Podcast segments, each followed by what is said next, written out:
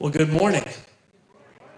It's so good to be with you. We are in our second week of a sermon series that we kicked off last week called Emotions Getting a Grip of Your Heart and Mind. And last week we opened up this sermon series by digging into the fact that we are all emotional.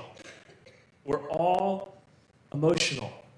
And what can be the tendency for us is to pretend like we're not. It can be a tendency for us to pretend like we're not emotional, like we're not led by emotions, like we don't make emotional decisions. And so, for some of you in the room, men, what we can often do is go, Well, I'm logical and rational and I don't make emotional decisions. But the wife sitting next to you would tell you otherwise. That we make emotional decisions because we are emotional beings. Now, that's okay. That's a great thing, in fact, because we were made in the image of a God who is full of emotion. We see that over and over and over again throughout the Bible. We see in the Old Testament and the New that God's heart is stirred, that, that He has emotional responses to His people. And so we are made in the image of a God who is emotional, and so it's okay that we are emotional. The problem for us is that we are sometimes controlled by our emotions. And we were not set free by the power of Jesus Christ so that we could live as slaves to our emotions. We were set free by the power of Jesus Christ so that we could live in submission to the authority and lordship of our King, Jesus. And so when we walk through our lives, we don't live as slaves to our feelings, we live as servants of the Master, our King Jesus. And so last week, this is where we started off in this series. We looked at Jeremiah 17 9, where the prophet says, The heart is deceitful above all things and desperately sick who can understand it? And maybe for you, that's where you feel when you think about your emotions and when you think about your emotional health and where you are emotionally. It's easy for you to go, I don't understand why I feel the way I feel.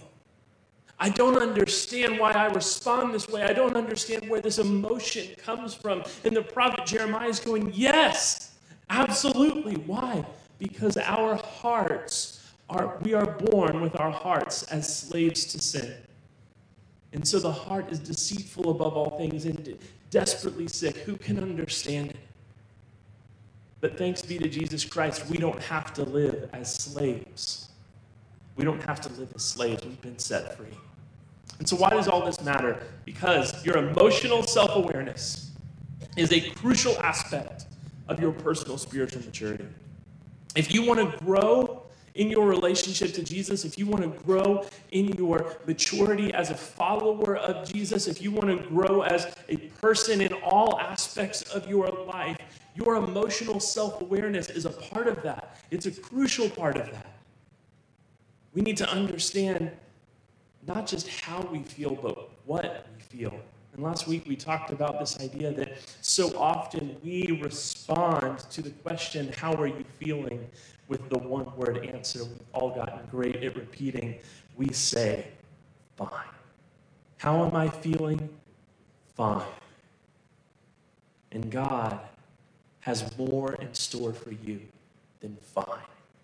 Jesus came so that you wouldn't have to settle for fine.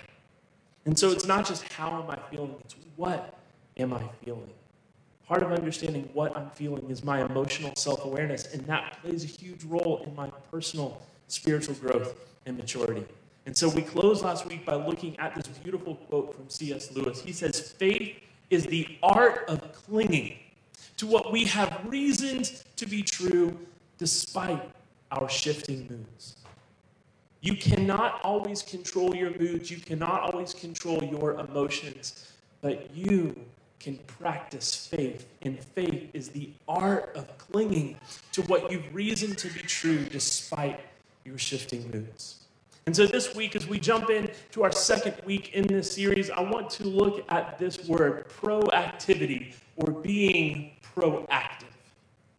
Because today we're going to focus on how being proactive can actually not just move us out of the slavery of our emotions and how we feel, but by the power of Jesus Christ, you and I can be proactive and take control and take responsibility in areas of our lives that we never had control of before that we never felt like we could really get a handle on before. But Jesus Christ has come so that we could live in a brand new power in these areas of our lives. So in 1989, Dr. Stephen Covey wrote a book that has gone on to sell millions and millions of copies. It's called The Seven Habits of Highly Effective People.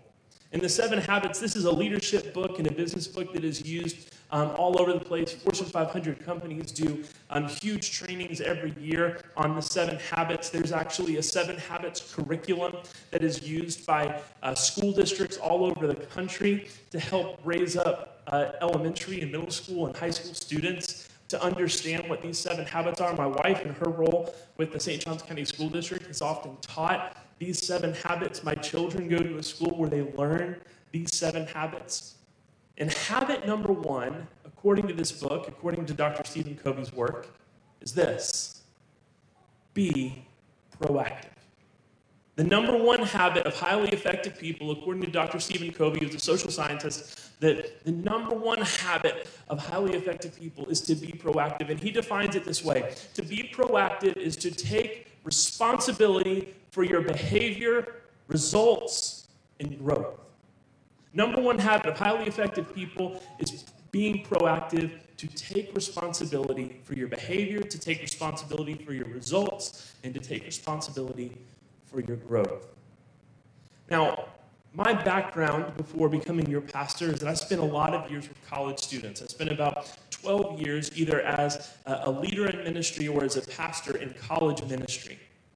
And what that looked like is I met with a lot of 18 to 25 year olds who were trying to figure out this huge aspect of life. And I can tell you right now, years on, those 18 to 25 year olds who grew into successful and high functioning adults were people that understood this.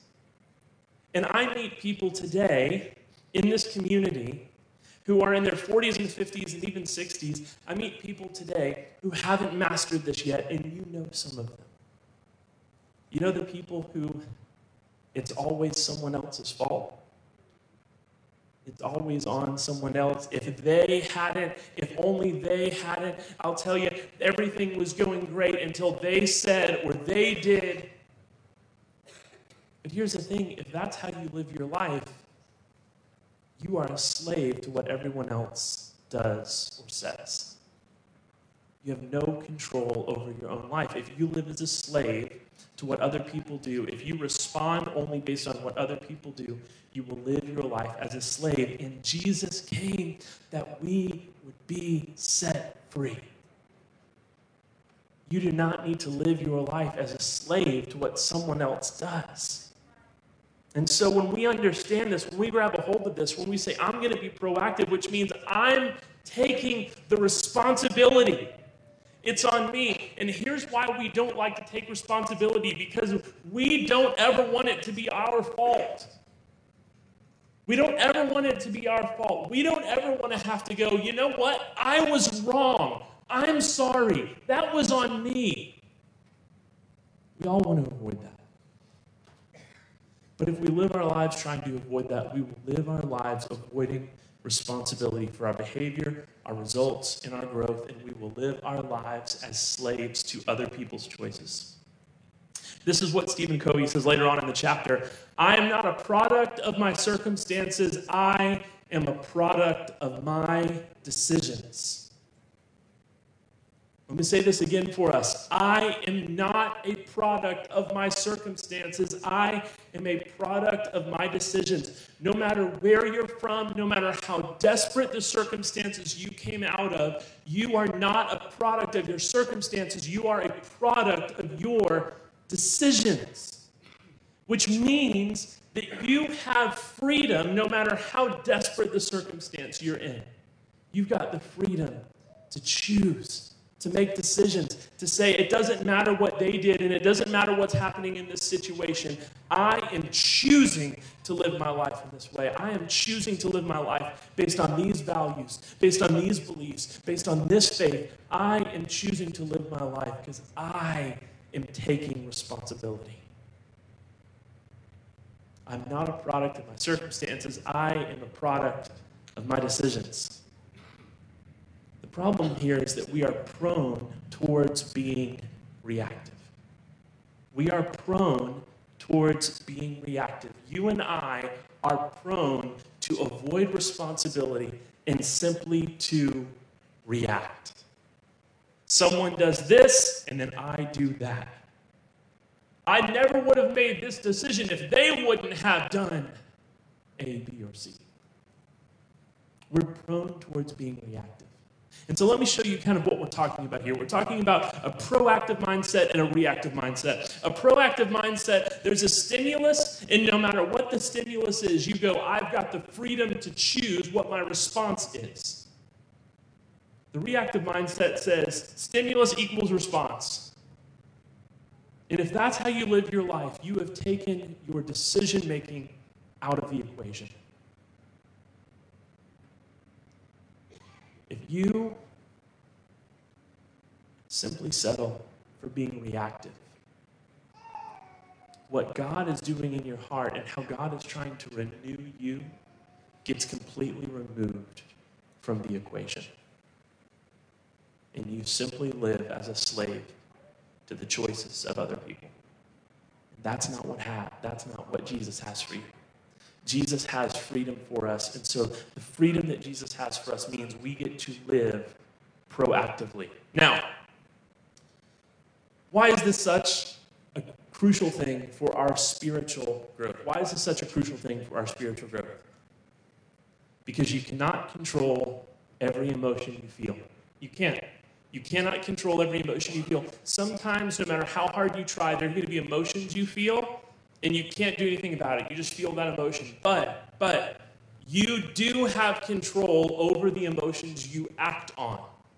You cannot control every emotion you feel, but you do have control over the emotions you act on, which means you don't have to simply fly off the handle every time you feel angry.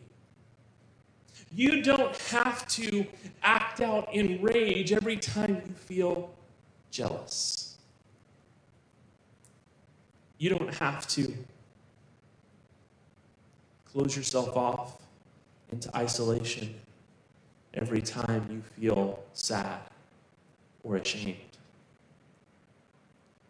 You can't always control the emotions you feel, but, but you have complete control over the emotions you act on. Be proactive with your emotions because Jesus has come that we would be set free. So be proactive with your emotions. You have agency. Agency just means you have authority, you have responsibility. There's something you can do. You are the person who gets to decide. You have agency over your actions, your behaviors, your mindsets. You have agency over your attitudes. And if you have agency over your actions and behaviors and mindsets and attitudes, then with the help of the Holy Spirit, you have agency over your emotions. This means by the power of the living God who is dwelling within you, you can take control of what you feel. You can take control of what you feel by the power of the Holy Spirit. You cannot do this on your own. And a bunch of people have written, I mean, you can go into Barnes and Noble today, and there are four sections of books that are all about self help and all about the ways that you can do this. And here's all the disciplines and things you can do to do this. But here's what all of those books leave out you cannot do this on your own strength, you can't do it by yourself. Self cannot help self in this circumstance. You need the Holy Spirit of God to breathe a new power and a new identity into you. But if the Holy Spirit of God is doing that, one of the outcomes of the new life that you have in Jesus Christ is that you do not have to live as an emotional slave and you don't have to be out of control of the emotions you feel. Why do we, why do we believe this? Because this is what Ephesians chapter 4 says Put off your old self which belongs to your former manner of life and is corrupt through deceitful desires. The heart is deceitful above all things and desperately sick. So, what do you do? You put it off and be renewed in the spirit of your minds and to put on the new self. So, you take the old, you take the old, the slave, the reactive person and you put it off. You say, That's not who I am anymore. Jesus has given me a brand new identity. So I'm putting away the old and I'm putting on the new. I'm putting on the new self, created after the likeness of God in true righteousness and holiness. So here's the question. Here's the question that kind of hangs in the balance for us. If the new self that we are putting on is created after the likeness of God. Do we believe that God has no control over the emotions he feels? Do we believe God has no control over the emotions he feels? Or do we rightly believe that he is God. He is that of which the greater there cannot be. He is the ultimate authority and sovereign in all things, which means God doesn't feel an emotion he hasn't decided to feel. If you and I are being transformed into the image of God by putting on the new self by the power of the Holy Spirit, that means that we are putting on the power of God to take control over our emotions and our feelings. By the power of Jesus, you can begin to take control over your emotions. By the power of Jesus, you can begin to take control over your emotions and we're, we're at that point in the sermon where you're going, okay, Rob, I get what you're saying, and intellectually I agree with you, but I don't believe you. I don't believe I can really take control over my emotions. Maybe you don't understand what I've been through. Maybe you don't understand what I feel. But there's no way I can really take control of this. I can understand the idea of being proactive and saying I can take control over my actions. I don't have to act on every emotion I feel. But there's no way I can take control over my emotions.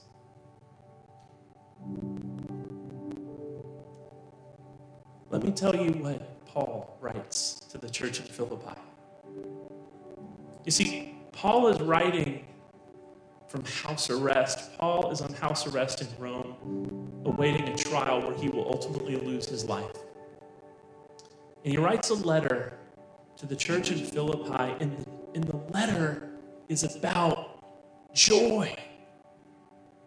And he's writing to the Philippian community because they are a mess. They're a wreck. They can't control their emotions, they can't control what they're feeling.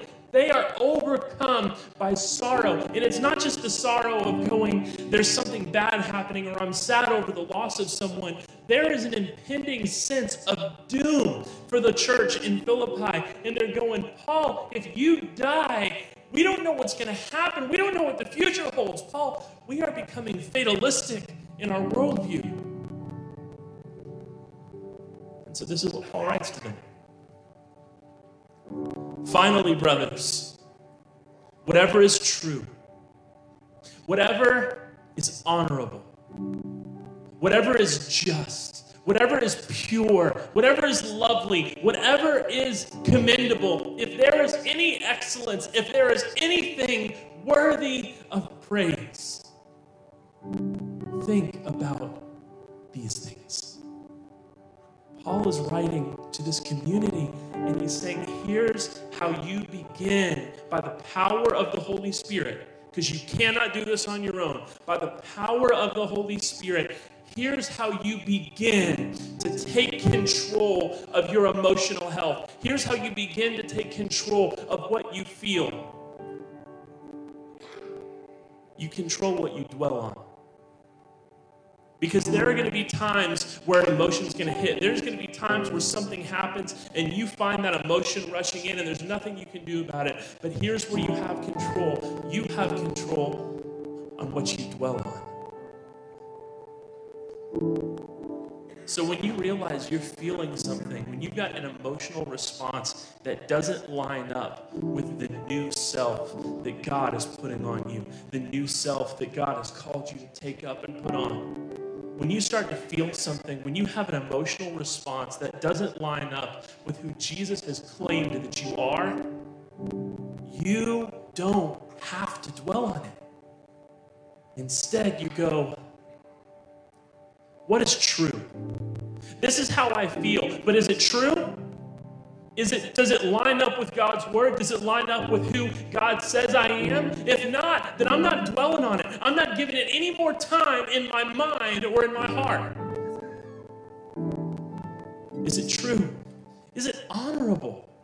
Because let's be honest, can we just say up front here in the church, man, we love to share a bunch of stuff that's true but not honorable we love to share a bunch of things that are true, but don't lift anyone up. So, is it true? Is it honorable? Is it just? Is it pure? Is it lovely?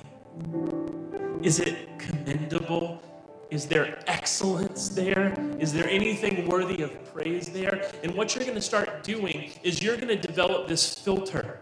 That's all Paul's saying here. He says, here's what I want you to do by the power of the Holy Spirit is I want you to begin to filter out your thoughts. And I want you to begin to filter out your emotions in your heart. I want you to begin to apply this filter over your heart and mind and start going, you know what?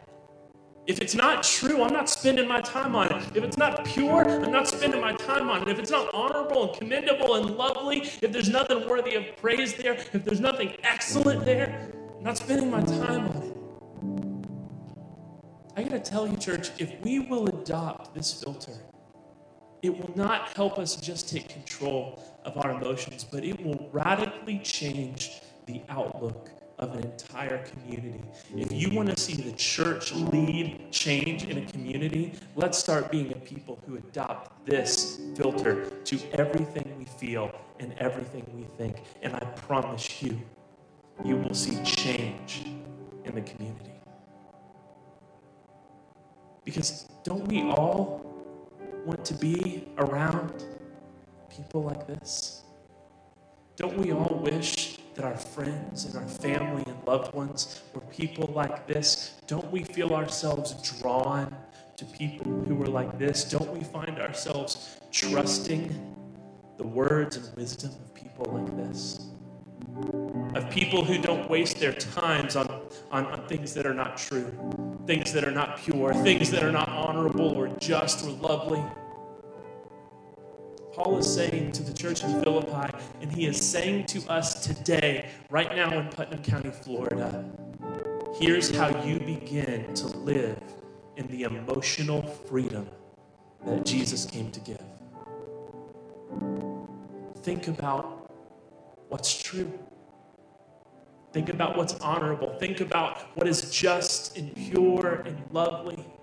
Think about whether or not it's commendable. Think about the excellence and praiseworthiness. And if that's what you find there, then that's where you spend your emotional and mental strength. Thinking, dwelling on what is true and pure and lovely. This will not happen overnight. So do not be discouraged that when you wake up tomorrow and you try to adopt this filter, there's still some emotion and still some feeling and still some thoughts getting in. It's going to take a long time because guess what? You didn't get to where you are overnight. You didn't get to where you are overnight. You're not getting out of there overnight. But God tells us it's time to take off the old self. It's time to take off the old self that is a slave to a deceitful heart and begin to put on the new self. The new self crafted in the image and likeness of God. And the God that we worship is not a slave to anyone or anything. So, church, it's time for us to start stepping out in freedom, in emotional freedom. And it begins like this. I want to invite you to join us next week as we continue in this sermon series. Next week, we're going to be talking more about this idea of what it means to live under control. What it means for us to start living our lives under the control of nothing and no one but the Holy Spirit of God. Can I pray for us? Heavenly Father, Jesus, we love you. We thank you. We thank you that you have come to give us freedom. You've come to give us freedom. And so, Jesus, I pray that we would be a slave to no one and nothing but you. Heavenly Father, I pray that you would begin to help us take control over how we feel by applying a filter that teaches us to dwell only on what is true and honorable and praiseworthy. Jesus, we thank you that you and your Holy Spirit have empowered us to do this. Even though it may seem so difficult and so impossible, God, your word tells us that you have come to give us this freedom. So help us to walk in it. Jesus, we ask this in your name. Amen.